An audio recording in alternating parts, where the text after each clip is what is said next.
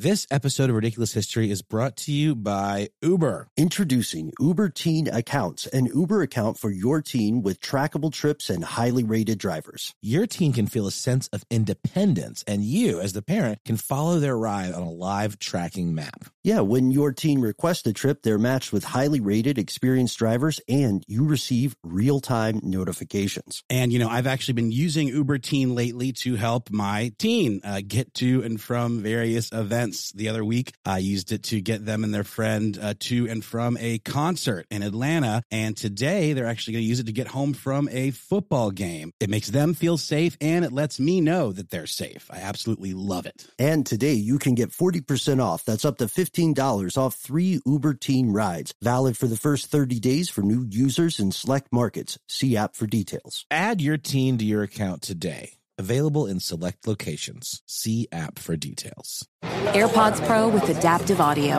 automatically keeps out the sounds you don't want to hear so you can listen to your music and lowers your music to let in the sounds you do need to hear. Hi there. Hi, what can I get you? I'll have a strawberry mango coconut probiotic smoothie with wheatgrass. Anything else? Extra wheatgrass. Here you go. AirPods Pro with adaptive audio. Available on AirPods Pro second generation when enabled. And we're back on Dealing Together, where we help good people who fell for bad deals. First caller? I had to buy three identical sweaters to get the fourth free. Oh, you got fleeced. Next caller, what's your deal? I paid for 20 tanning sessions, but had to use them in a month.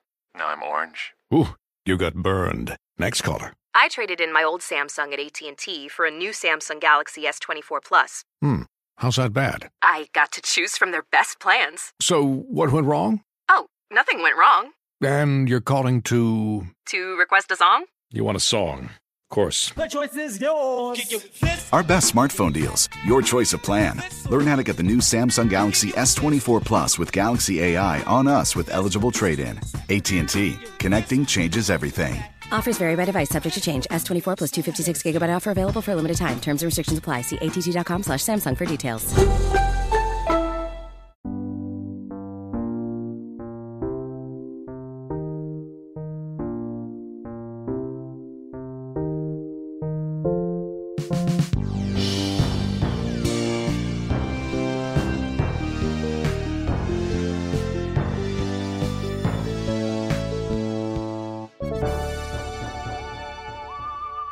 Welcome to the show, Ridiculous Historians. As we record this episode, there are currently 50 states in the Union. Only 50?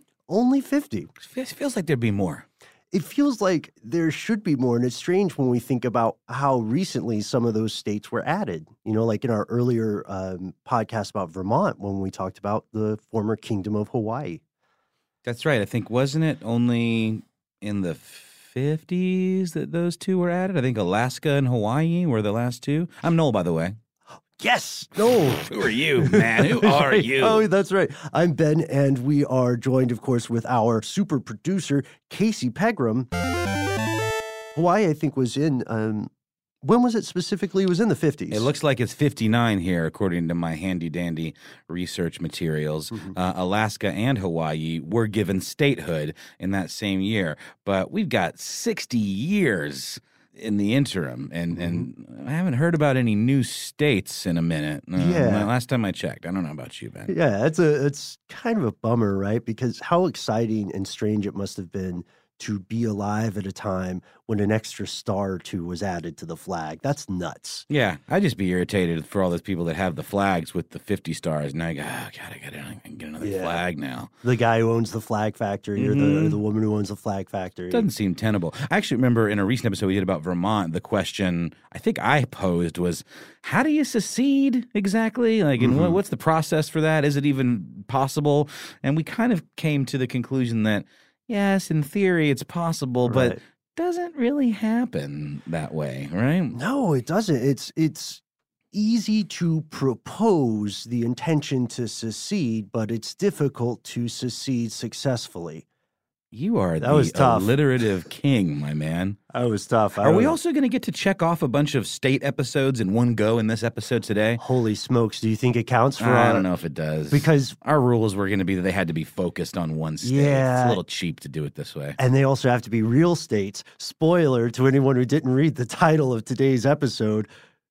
Today we are exploring states that were almost states. Yeah. Or proposed states. What do you call them? Like uh, ghost states? Yeah, I like that. Yeah. Yeah. Or just, uh, how about this? The United States that never were. There we go. Does that sound good? That's got a touch of poetry Mhm. to it. I like that. Yeah, we, uh, along with uh, some help from our fantastic research associate, Christopher Hasiotis of Louis Louis fame. Does he have a sound effect yet? Maybe it's maybe it's Louis Louis. I don't know. Whatever, man. Let's leave it to Casey. But I think he needs one. And now, Pronto, agreed. Uh, we found we we started digging into this, and we thought maybe we would find one or two proposed states that, for one reason or another, didn't work out. not the case. Not the case. We found so many, so many, in fact, that we cannot we cannot do them all justice in a single episode. or we might just brush over them because they have a fun name. Yeah. Uh, some of the stories behind these are a little drier than others, and some of them are, you know, what we would consider the the caliber of ridiculousness that we strive for on this show every week. hmm Yeah. So, what, what do you want to kick off with first, Noel? I think it's fine for us to sort of jump around here, Yeah, I think so too. crisscross Um, style. crisscross will make you want to jump around the outline. Uh, I think, in honor of our dear friend F. Scott Benjamin, uh, we should go with Scott. Yes, it is true. Scott. That was uh, the name of a state. The full name, I believe, was the Free and Independent State of Scott. Is that correct? I think it is Ben. It's such. Sounds like a pleasant place to live. Oh. But I'm just I'm, I'm filtering that through the lens of Scott Benjamin. Who can do no wrong? If he was a state, I would live there. Yeah, I would love to be in that Scott state of mind. Yeah, the the state of Scott got its namesake from Scott County, Tennessee, because the county itself, I believe, decided to secede from Tennessee in protest of Tennessee seceding from the United States. Right. The problem here is that they can the, that county government unilaterally said we secede. It's not as if the rest of Tennessee was on board with it and it wanted to become an enclave community of the union, but oddly enough, it kind of, sort of, technically a little bit succeeded for a while. Succeeded, not Succeeded, not not- succeeded. not okay. succeeded. okay, Well, I guess there. maybe kind of Well, both. it's kind of both. We Yeah, don't yeah. want to. We don't want to confuse anybody. So this is the Le- Civil least of all me because I get confused. I get words mixed up. all I'm the right time. there with you, man. Yeah, but this is the Civil War and the free and independent state of Scott. Mhm. That just sounds so so nice. It's so great. Um, it was again founded during the Civil War Mm-hmm. um, because Scott County wasn't down with Tennessee joining the Confederacy, or hmm. they had no interest in joining what's called the Confederate States of America. Which, for some reason, I'd never thought of it in those terms, but obviously that makes sense. It's the hmm. states that wanted to secede from the Union and form their own country, and did and did unrecognized, but- Unrecognized. but they did form a very short-lived 1861 to 1865. That's right. You're talking about the CSA? Yeah. Yeah. So Scott County was not down with that because people, t- most of the people that lived there were not plantation holders or slave owners, and they had the majority um, interest here. And so they just weren't down with joining it. And so they wanted to remain a union state, which is like anomalous in a state like Tennessee, which would have been firmly, as a whole, pro Confederacy, right? You know, it's weird because it's relatively rare for us to see entirely en- entirely unanimous decisions like That's that. true. It's like with the Maryland episode, where I assumed Maryland was going to be more like New York or more like, you know, the North and be pro union. But in fact, they were kind of in the middle where there was a contingent on both sides. But that's true everywhere. We, we start to, to think geographically in terms of like everyone is a mm. certain way. And, and we know that's not the case. But one thing that the people of Scott County seemed pretty unanimous on was that they were again it. They were not having it.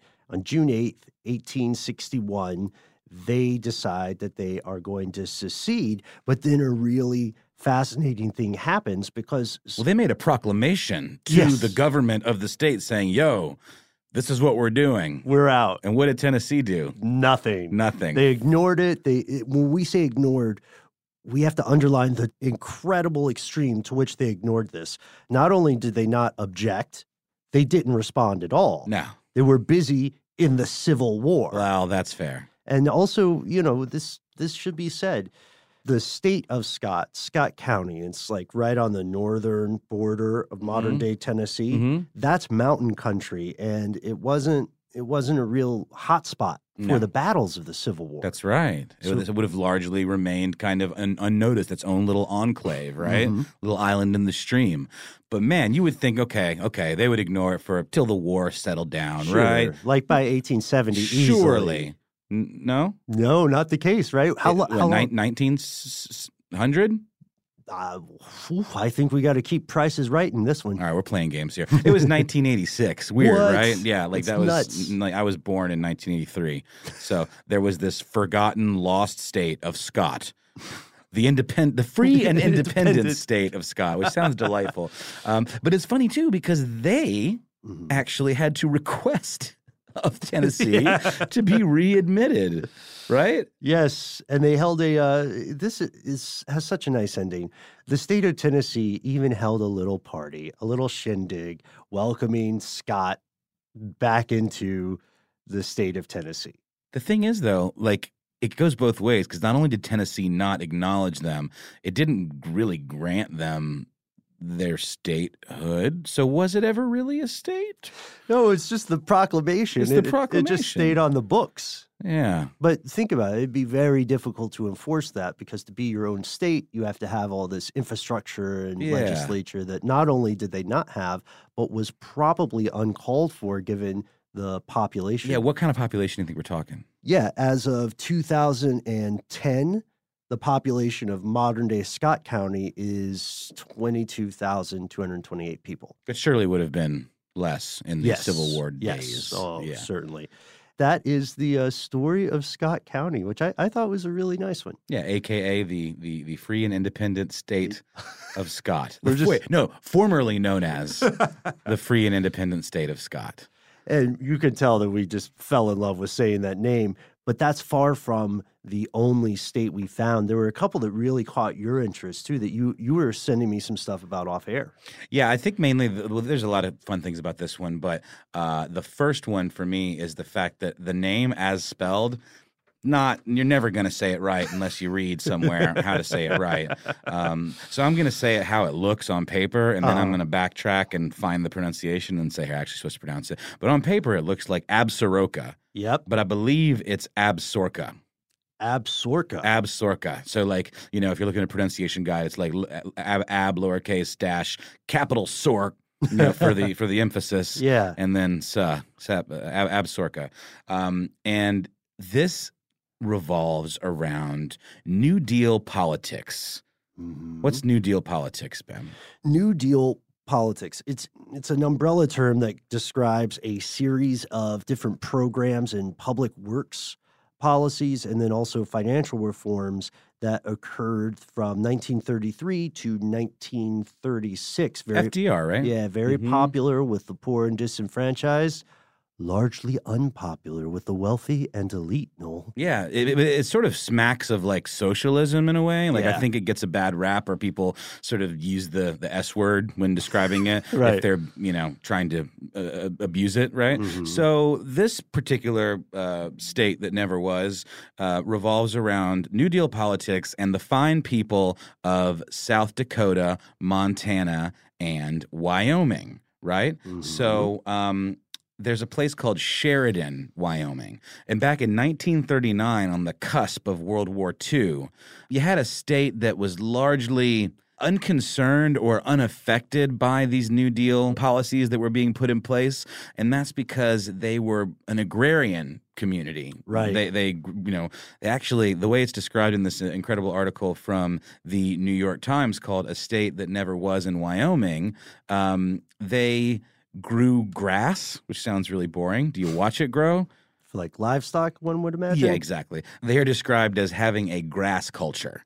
Um, and there's a quote in this article from a guy named Ken Kearns, who is a rancher who lived most of his life in this area. And he said, The grass culture, people who make a living from growing grass or from the animals that eat the grass. And that was what the idea behind this Absorca community would be. So, you know, the folks of Wyoming, um, th- there were there's obviously two sides. There's, there's the more agrarian side, and then you've got the southern part where you've got the railroad, and that's where like the seat of government was. Mm. And apparently, that's still you've got the other side that would have been more Republican, and then the side that I'm talking about with the you know the the city centers and the more um, the equivalent of an urban center in Wyoming, which isn't going to be the same as you know Atlanta or New York or Los Angeles. or And those that. left wing liberals are controlling They are. a lot of the state's economy. They are. But apparently, the other folks in the other part of the country had been more typically Republican, and they felt like FDR maybe could offer them something because, like you said, Ben, the the depression had hit everyone,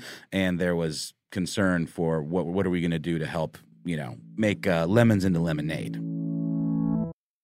This episode of Ridiculous History is brought to you by Uber Teen. Introducing Uber Teen Accounts, an Uber account for your teen with trackable trips and highly rated drivers. This is important stuff. Your teen can feel a sense of independence and you can follow their entire ride on that live tracking map. And, you know, I've actually been using Uber Teen lately to help my teen uh, get to and from various events. The other week, I used it to get them and their friend uh, to and from a concert in Atlanta. And today, they're actually going to use it to get home from a football game. I watch every step of the way uh, from the moment the car's called to when they get in, and then I can track their progress to and from their destination. It makes them feel safe and it lets me know that they're safe. I absolutely love it. hmm And here's how it works. When your teen requests a trip, they are matched with highly rated, experienced drivers, and you receive those real time notifications as well as enhanced safety features. That's right. PIN verification, in fact, to ensure that your teen enters the right vehicle, live trip tracking for parents, plus you, the parent, can contact the driver directly from the app. And don't delay. Today you can get 40% off. That's up to $15 off three Uber Teen rides. Valid for the first 30 days for new users in select markets. See app for details. Add your teen to your account today. Available in select locations. See app for details. Sometimes to get what you want, you have to challenge the status quo and blaze your own trail. We're nothing if not trailblazers here at Ridiculous History. And you know, also is a huge, uh, iconoclastic challenger of the status quo, Ben? Who is that, Noel? Well, I think you know. It's Hmm. Harry's. Yes, it's Harry's. They saw customers getting ripped off by all kinds of like slipshod, questionable products in the shaving industry. And they said, hey, you got to be the change. I was excited to try out the Winston set. It's an all in one package. You get some shaving cream, you get that great razor we're talking about. They also have deodorant. Yeah, I was about to say. Very helpful. I do really enjoy uh, their line of self care products, um, richly lathering, skin softening body washes and scents like redwood, wildlands, and stone. You want to know what a stone smells like? I've often wondered. Only you now you can. so don't settle for the status quo, folks. Blaze your own trail with Harry's. Get started with a $13 trial set for just $3 at harrys.com slash history. Once again, that's harrys.com slash history for a $3 trial set. This episode of Ridiculous History is brought to you by Mint Mobile. After years of fine print contracts and getting ripped off by overpriced wireless providers, if we've learned anything, it's this. There's always a catch. So when we heard that Mint Mobile wireless plans are just $15 a month when you purchase a three month plan, we thought, what's the catch? So we dug in, and after talking to them, it all made sense. There isn't a catch. Can you believe that? Mint Mobile's got a secret sauce, babies, and it is that they sell wireless service online. And by doing so, cut out the cost of retail stores and pass those sweet, sweet, delicious savings directly onto you. To get this new customer offer and your new three month unlimited wireless plan for just 15 bucks a month, go to mintmobile.com slash ridiculous. That's mintmobile.com slash ridiculous. Cut your wireless bill to 15 bucks a month at mintmobile.com slash ridiculous. Additional taxes, fees, and restrictions apply. See Mint Mobile for details. So what happened? Can you take us back to the uh, that explosive tipping point moment in Sheridan, Wyoming? Yeah, I can. Um, there was this guy by the name of A.R. Swickard. Um, and he uh, had had a career in baseball. Um, I don't know if he was in like the farm leagues or I don't think he was in the majors, but I've, I've, I've read him describe. He's, there's not a whole heck of a lot about this guy, Mm-mm. but he also was something called a street commissioner. Do you know what a street commissioner is, Ben? Yeah, man, they commissioned streets. All right. Okay. Well, it's it, it's like a um. Now this is conjecture. If you are a street commissioner, please write in and tell us about your day to day job. Uh, from our understanding, or from my understanding at least, a street commissioner is kind of a manager of municipal affairs to some degree, right? I know that's very vague. Yeah, I've got here on a, a, a kind of a, a career site. Um, a, a job as a street commissioner falls under the broader career category of general and operations managers. Still vague. That's what I saw that- as well. Sort of a city planner, I think, maybe kind of type guy. city official. Exactly. So this guy Swickard, Swickard, Mhm. Swaggart, Yeah, Jimmy Swaggart, no Swickard. Swickard, A.R. Swickard, former baseball player, former street commissioner. Now we know a little bit what that is. Um, he was kind of fed up with the way the money that was coming into improvement projects that the New Deal supported, like infrastructure, and you know, it generated jobs by doing these big infrastructure improvements, whether it was roadways Mm-hmm. or railroads or anything like that. And that kind of infrastructure in Wyoming was on the other side. of Went to the fat cats. the fat cats, exactly. And it just there was a sense that uh, the working types, like the you know the ranchers, that weren't Mm-hmm. getting any of this cash. They weren't getting any benefit from this New Deal stuff. So they were like, "What gives?" And this guy Swickard was able to kind of key in on that and start this movement, right? Yeah, he appointed himself governor. Uh, he said that this area, uh, parts of Montana, South Dakota, and Wyoming, a really strange selection of the parts, but it makes sense politically. Politically and also in terms of like the the ag focus, Yes, the exactly. focus, yeah, exactly. The demographics Mhm, and everything. mhm. So he he declared Sheridan, Wyoming, the capital of Absaroka and Absorca. Absorca. Absor- it's weird. It's it's, it's counterintuitive. I Yeah. keep I keep squeezing that second O in Well, there. it did like in the New York Times article, Yeah. very first, very first, uh, first paragraph. It gives it to you in, in, in full parentheses with the Absorka. And it is a, an Indian term, Native Yeah, American term from, from the Crow, Crow. tribe, right? Meaning children of the large beaked bird. So he just says, I'm governor now. Sure. Sheridan is the capital. Come to me, people of this new state, and tell me your grievances. Yeah, and they did. They did. And it um, it started to pick up a little steam, right? Uh, Mm-hmm. but you know, like things tend to do with these high-minded pie in the sky, you know, protesty kind of situations, it didn't quite work out the way he was planning. They got license plates, though. They had a beauty pageant. They had some stuff going on. Yeah, did you say beauty pageant already, Ben? Yeah, beauty You pageant. know, this is this is the this is the the, the great work as we I think described in a previous episode. Um, and yeah, but Miss Miss Absorka of 1939 would apparently be the last. But they did host a, a diplomatic visit from the King of Norway. Mm-hmm. Yeah, classic uh, supporter of Absorka now, according to history. And it's interesting because this name, Swicker didn't just make it up. It is the name of a pre-existing mountain range. And one of the main reasons that we know about this today is due to, oddly enough, the New Deal, the Federal Writers Project, which was part of the FDR programs.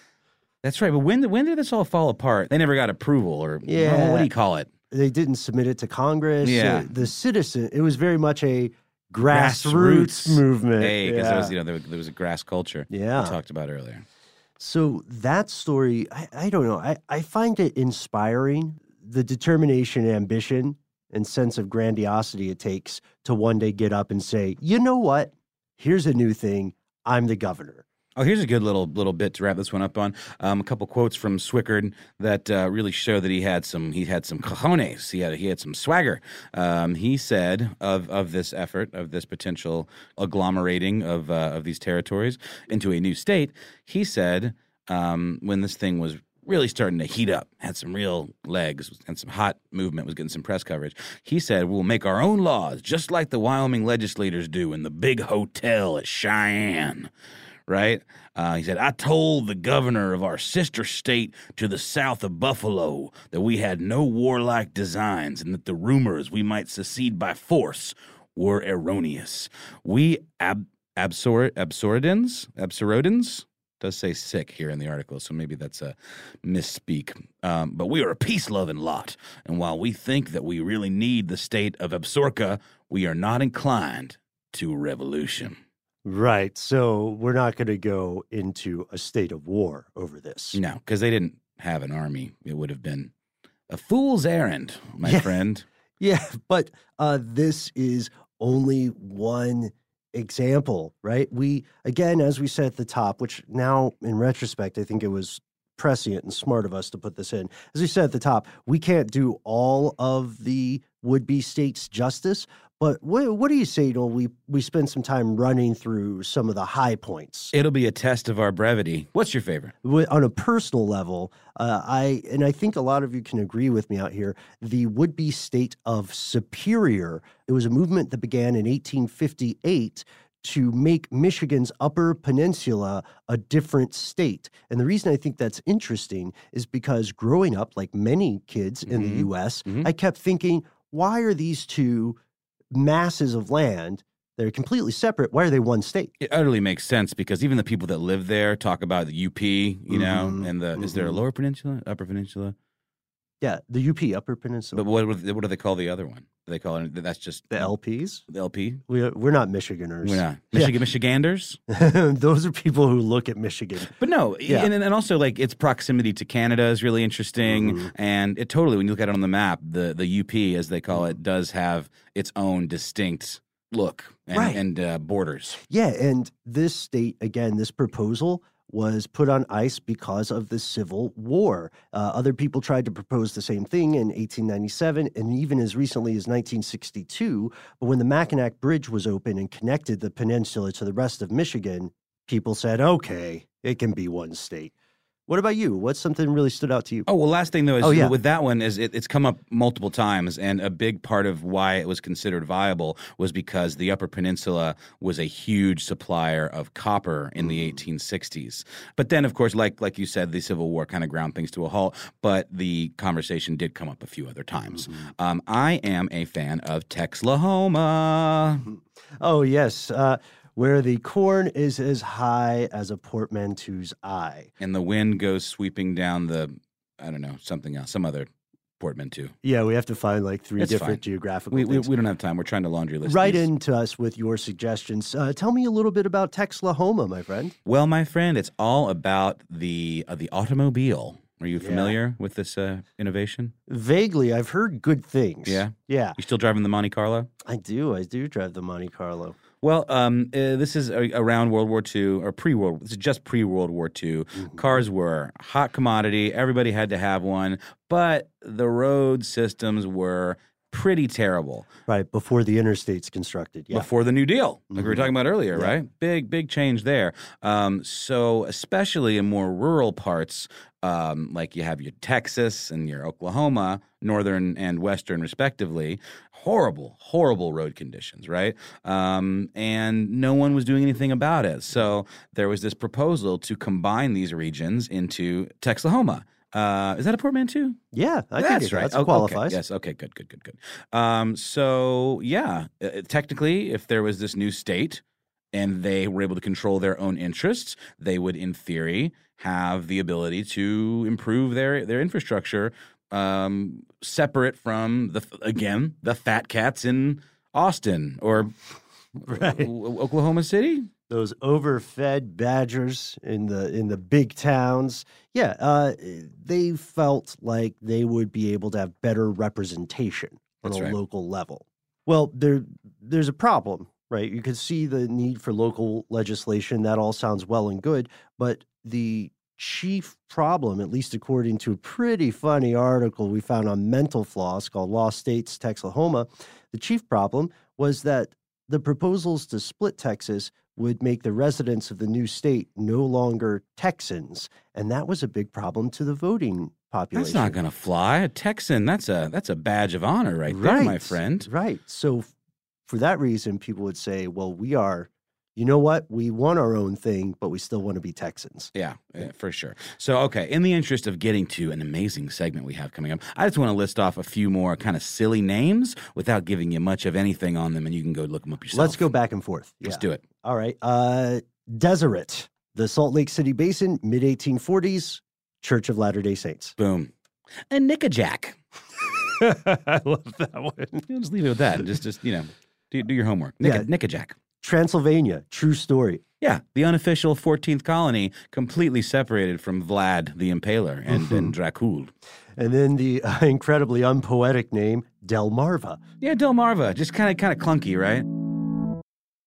This episode of Ridiculous History is brought to you by Uber Teen. Introducing Uber Teen Accounts, an Uber account for your teen with trackable trips and highly rated drivers. This is important stuff. Your teen can feel a sense of independence and you can follow their entire ride on that live tracking map. And, you know, I've actually been using Uber Teen lately to help my teen uh, get to and from various events. The other week, I used it to get them and their friend uh, to and from a concert in Atlanta. And today, they're actually going to use it to get home from a football game. I watch every step of the way uh, from the moment the car's called to when they get in, and then I can track their progress to and from their destination. It makes them feel safe and it lets me know that they're safe. I absolutely love it. hmm And here's how it works when your team requests a trip, they are matched with highly rated, experienced drivers, and you receive those real time notifications as well as enhanced safety features. That's right, PIN verification, in fact, to ensure that your teen enters the right vehicle, live trip tracking for parents, plus you, the parent, can contact the driver directly from the app. And don't delay. Today you can get 40% off. That's up to $15 off three Uber Teen rides. Valid for the first 30 days for new users in select markets. See app for details. Add your teen to your account today. Available in select locations. See app for details. Hey guys, it's Ray from the Bobby Bones Show here to tell you the national sales event is on at your Toyota dealer, making now the perfect time to get a great deal on a dependable new SUV like an adventure ready RAV4. Let's go! Available with all wheel drive, your new RAV4 is built for performance on any terrain from the road to the hills to the trails, all over. And with plenty of passenger and cargo space, plus available tech like wireless charging, and your entire crew can stay connected. Or check out a stylish and comfortable Highlander with three spacious rows of seating up to eight passengers. Yeah. And with available features like the panoramic moonroof, you can sit back and enjoy the wide open views with your whole family. Plus, both RAV4s and Highlanders are available in hybrid models. So, no matter your style, you can drive efficiently and save on gas. Visit your local Toyota dealer, check out amazing national sales event deals on RAV4s, Highlanders, and more. Visit buyatoyota.com. That's buyatoyota.com. Toyota, let's go places. Apple Card is the perfect cashback rewards credit card. You earn up to 3% daily cash on every purchase every day. That's 3% on your favorite products at Apple, 2% on all other Apple Card with Apple Pay purchases, and 1% on anything you buy with your titanium Apple Card or virtual card number. Visit apple.co slash card calculator to see how much you can earn. Apple Card issued by Goldman Sachs Bank USA, Salt Lake City branch, subject to credit approval. Terms apply. All right, listen, we have squandered too much time. Um, there's so much fun stuff here. You should look some of these up for yourself. But we do have one yes. really, really cool, in my opinion, and uh, been a long time coming segment here. The third installment ever of Extra Credit.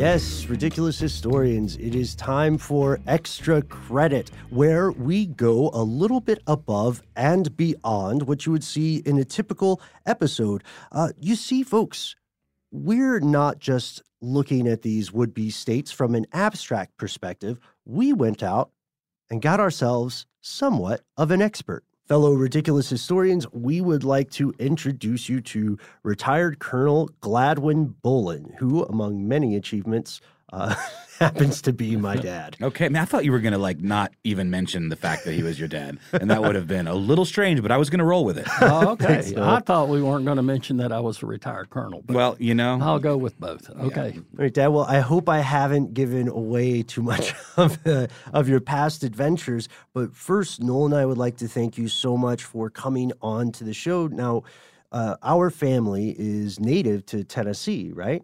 That's correct. And we have uh, we have a story in Tennessee history about a state that almost existed and isn't around today. Wait, could you tell us a little bit about this place? Well, it was called the state of Franklin uh, and really existed from about 1784 to 1789, about four and a half years.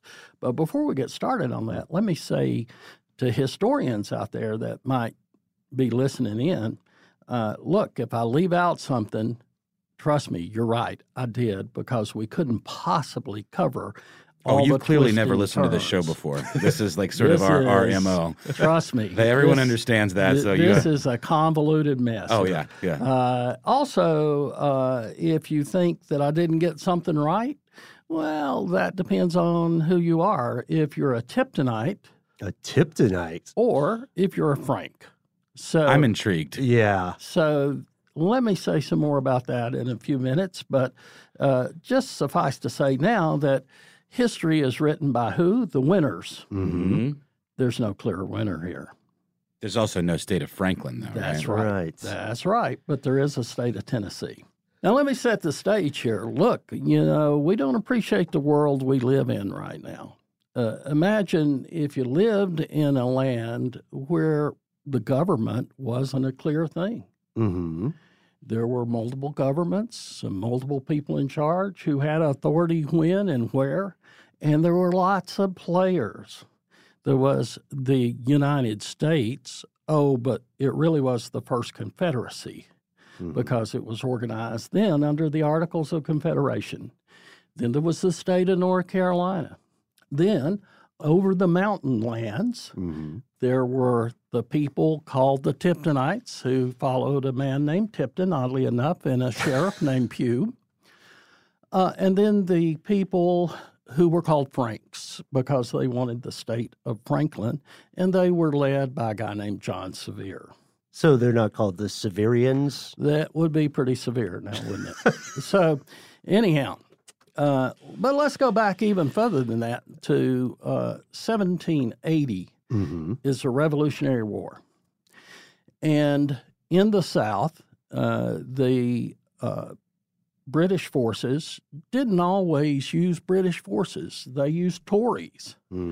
There was a major who was given the order, a Major Ferguson, got the order to organize a group of Tories and to march through South Carolina into North Carolina.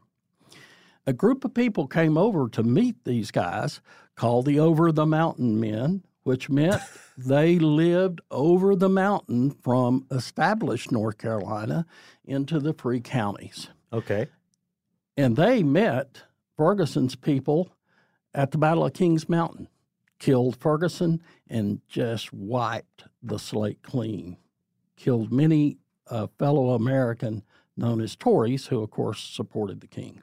That was the first time that North Carolina population really understood that there were people living on the other side of the Appalachian Mountains that Mhm. were also North Carolina citizens. Because they didn't have the internet. Right. They, you know, no internet, nobody called, nobody wrote. Right. You know, so that was their, the first time that they even really realized there were people over there. Yeah. That's an interesting concept, but it totally makes sense. Yeah, they were just that isolated. So it was the over the mountain men that sort of introduced this land on the other side of the mountain. Mm-hmm. Then, after the war, 1784, U.S. forms the Confederation.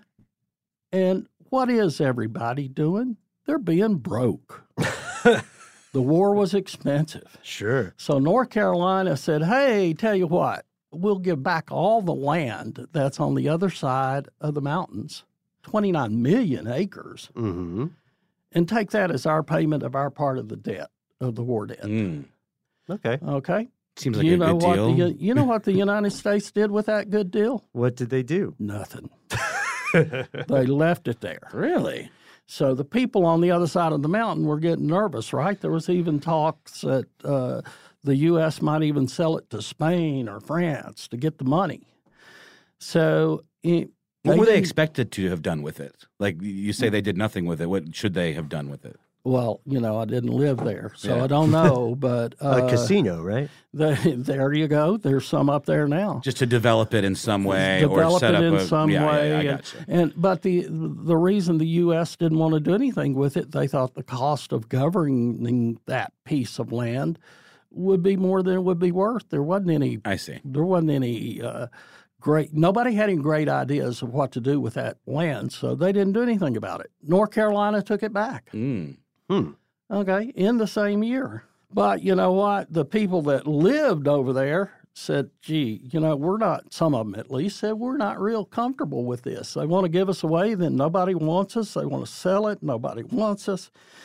That's so real- what did they do? They did what a lot of people did in those days. They formed their own government.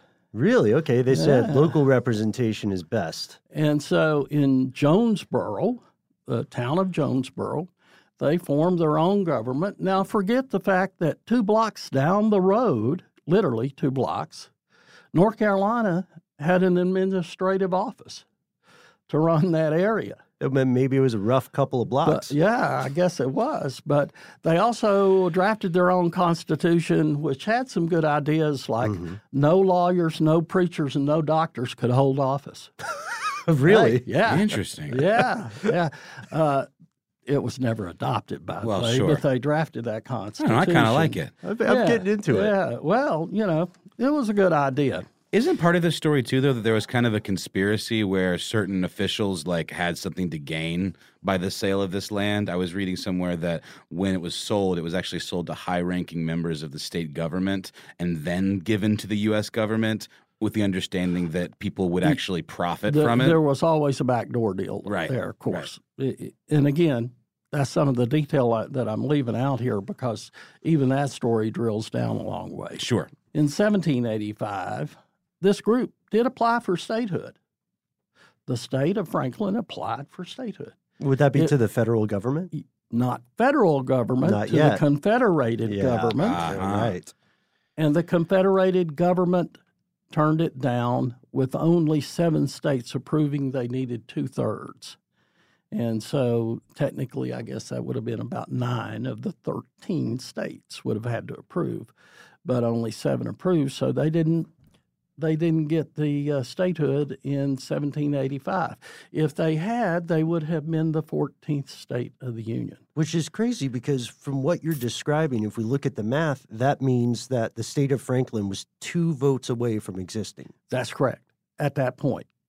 And John Sevier was really disappointed with that. So he wrote a letter to who? Ben Franklin. Oh, and here we go. Hey, Dr. Franklin, uh, could you use some of your influence?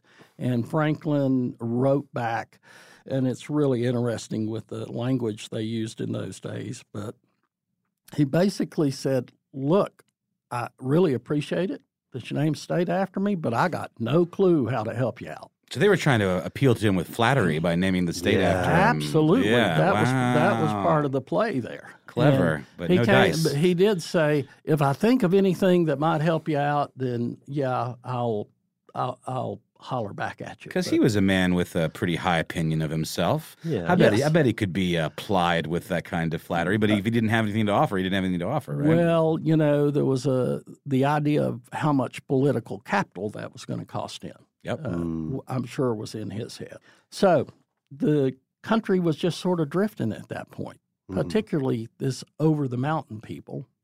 And so they just sort of kind of operated as their own independent government parallel to the North Carolina government. So just no one cared. No one cared. But we had another one of those in, in the ones we were talking about earlier, where Scott, I think it was free and the free and independent state independent of state of Scott existed for like 127 years because it was Nobody also in noticed. Tennessee, as well. Yeah. They didn't care. Nobody No- noticed. Nobody, nobody paid noticed. attention. well, what happened here, uh, they did move their state capital to Greeneville. Mm-hmm. Uh, the Franklin folks did. And the reason they did that was because they finally decided that uh, being two blocks down from the North Carolina office was not that good a deal in Jonesboro. Right. So they moved to Franklin. But and this all came to a head because John Sevier was forever in trouble. He wouldn't pay North Carolina taxes, so this sheriff named Pugh seized his property. Uh, on behalf of North Carolina, which unfortunately included some slaves. Uh, John Sevier wanted that back. Uh, he organized an army and attacked the uh, Tiptonites at Tipton's farm Mm-hmm. near Johnson City, Tennessee, and what would become Johnson City, Tennessee. And this battle went on for a raging 10 minutes, about a 100 guys against a 100 guys, of which three Tiptonites were killed. Uh, Tipton wanted the head of John Sevier, or even better, the head of John Sevier Jr., all of who participated in that battle. Um, but what happened is John Sevier withdrew, and the next year things just drifted along. Next year, here come the Indians. Okay, there was a guy named Dragging Canoe who was an Indian chief that never agreed with anything with uh, even with the other uh, Native Americans. The Cherokee were as segmented as everybody else, but they started attacking the uh, white settlements, and Sevier needed help because his people were getting beat up. Mm-hmm. Couldn't get any help from North Carolina. Mm-hmm. The United States is broke. He asked Spain for a loan. Then he asked Spain to just take over the area. And just run like an enclave. That's right. And wasn't And- that kind of what they were fearing in the first place? Was Uh, like having abs- a foreign control over, yeah, this land. Absolutely. But you know what? They feared Indians more. They Okay. feared the American natives more. When you first said the name of this uh, this Native American, I I, I, th- I pictured dragon canoe, like a like a dragon canoe. dragging He was dragging the canoe. canoe. It's a Yes. verb, verb Yes. name. Yeah. Yes. But at any rate, what ended up happening is that North Carolina arrested John Sevier for treason, basically. Okay. I mean, that's probably what would happen if I or Noel successfully tried to sell some Could piece of, uh, like, if we tried to sell Atlanta Mhm. to, uh, I, let's name a country to, I I don't know. To Nor- Panama. Norway. Oh, Norway. Norway. There Yeah, you go. I whatever. like Norway. better. Norway- good. Whoever has the best offer. Then I think the Norwegians would be pretty agreeable to do deal with. You Yeah, know? yeah, they seem yeah. pretty relatively chill. Nobody tell them about the summer here. Well, there you go. At the end of all of this push and shove, they couldn't really take the head of John Sevier. Mm-hmm. So You mean this figuratively, or like they wanted that his head on a pike? uh, the, the tip, many of the Tiptonites wanted to hang him. Okay. Uh, but what ended up is that North Carolina le- allowed John Sevier and the rest of the Franks to swear allegiance to North Carolina, and that ended the state of Franklin. But it didn't end the idea of a separate state. hmm And so down in Sevier County, what is now Sevier County, they formed the Lesser Franklin government called Lesser Franklin. Oh, And they did that strictly to campaign for a new state. oh, wow. And so, in the end, what North Carolina uh, accepted that.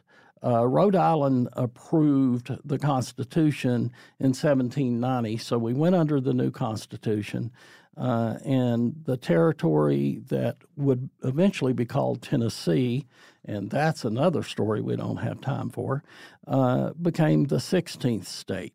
Uh, so you're going to ask me who was the 14th state? A free republic called Vermont voted to join the Union. Yeah. That's right. We did an episode on Oh, that. did Sure you? did, yeah, okay, yeah. and then and then the uh, fifteenth state uh, was Kentucky, just because they got their stuff together sooner. Now let me let me close this out with just a few facts. Ben, you don't know this, but you can be a member of the first families of Franklin.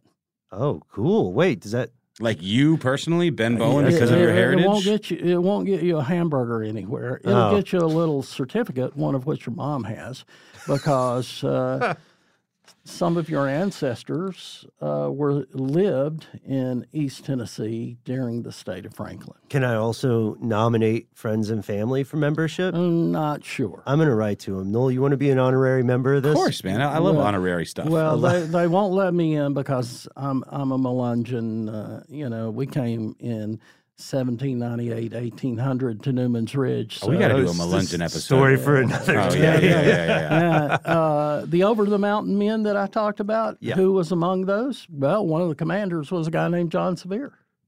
The over the mountain men, another soldier in that group was John Crockett. His son Davy is better known. Oh. Ah, Mhm, now, mhm. also speaking uh, better known, uh, would be uh, who's the best known uh, person from Sevier County? Uh, not John Sevier. As someone who the first governor of Tennessee was, very few people would say John Sevier, but that is who it was. Hmm. But if you were to say Dolly Parton, Oh, I've really? heard, I've heard of her. yes, Yeah, Dolly Parton grew up in Sevier County, is a descendant of John Sevier, No. and a member of the descendants of John Sevier. And one last thing John Sevier did lose his head. Really? In the 1950s, my dad made a statue. My dad was a sculptor. Mhm. He made a 10 foot marble statue of John Sevier. For the longest time, it was in a bank, but in the 1980s, it got moved to the Knoxville, Tennessee World's Fair Park. During a University of Tennessee Pledge Week, someone cut the head off of John Sevier. That's messed up. It's a $100,000 statue, but the head went missing. So how much do you think the head would have been worth on its own? Uh, who knows? But it's in some play in some fraternity house, Yeah. probably. I guess. And Yeah. nothing against them. Along with some pilfered like road sign Yeah. up on the It's- wall. you yeah, know? it's Yeah. probably out there. Yeah. But uh, you know, the Tiptonites would be happy to hear that John Sevier finally lost his head. And with that, that's about all I got to say. Man, that's a that was plenty and all fascinating, and Yeah. we are really grateful. I'm personally grateful for you coming and telling us this story. Yeah, thanks so much for coming on the show, Dad. This has been Extra Credit.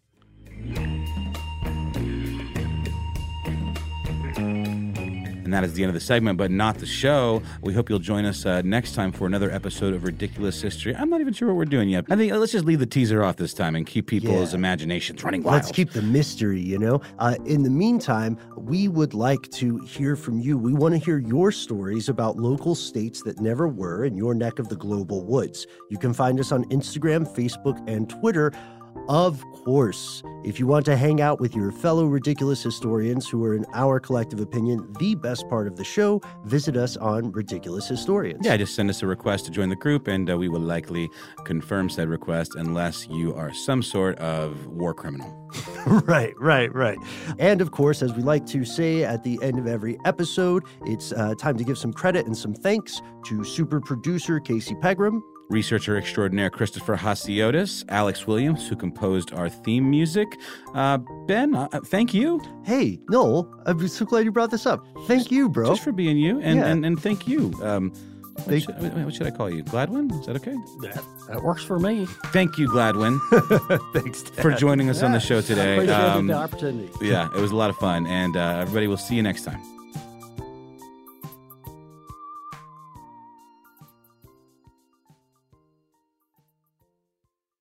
Does money stress you out? Let Facet flip your financial chaos into clarity. Finding Facet immediately put us at ease. Facet's innovative approach to financial planning ensures your money works as hard as you do, enabling members to experience the joys of having your finances in order. And that makes us Facet for life now, I guess.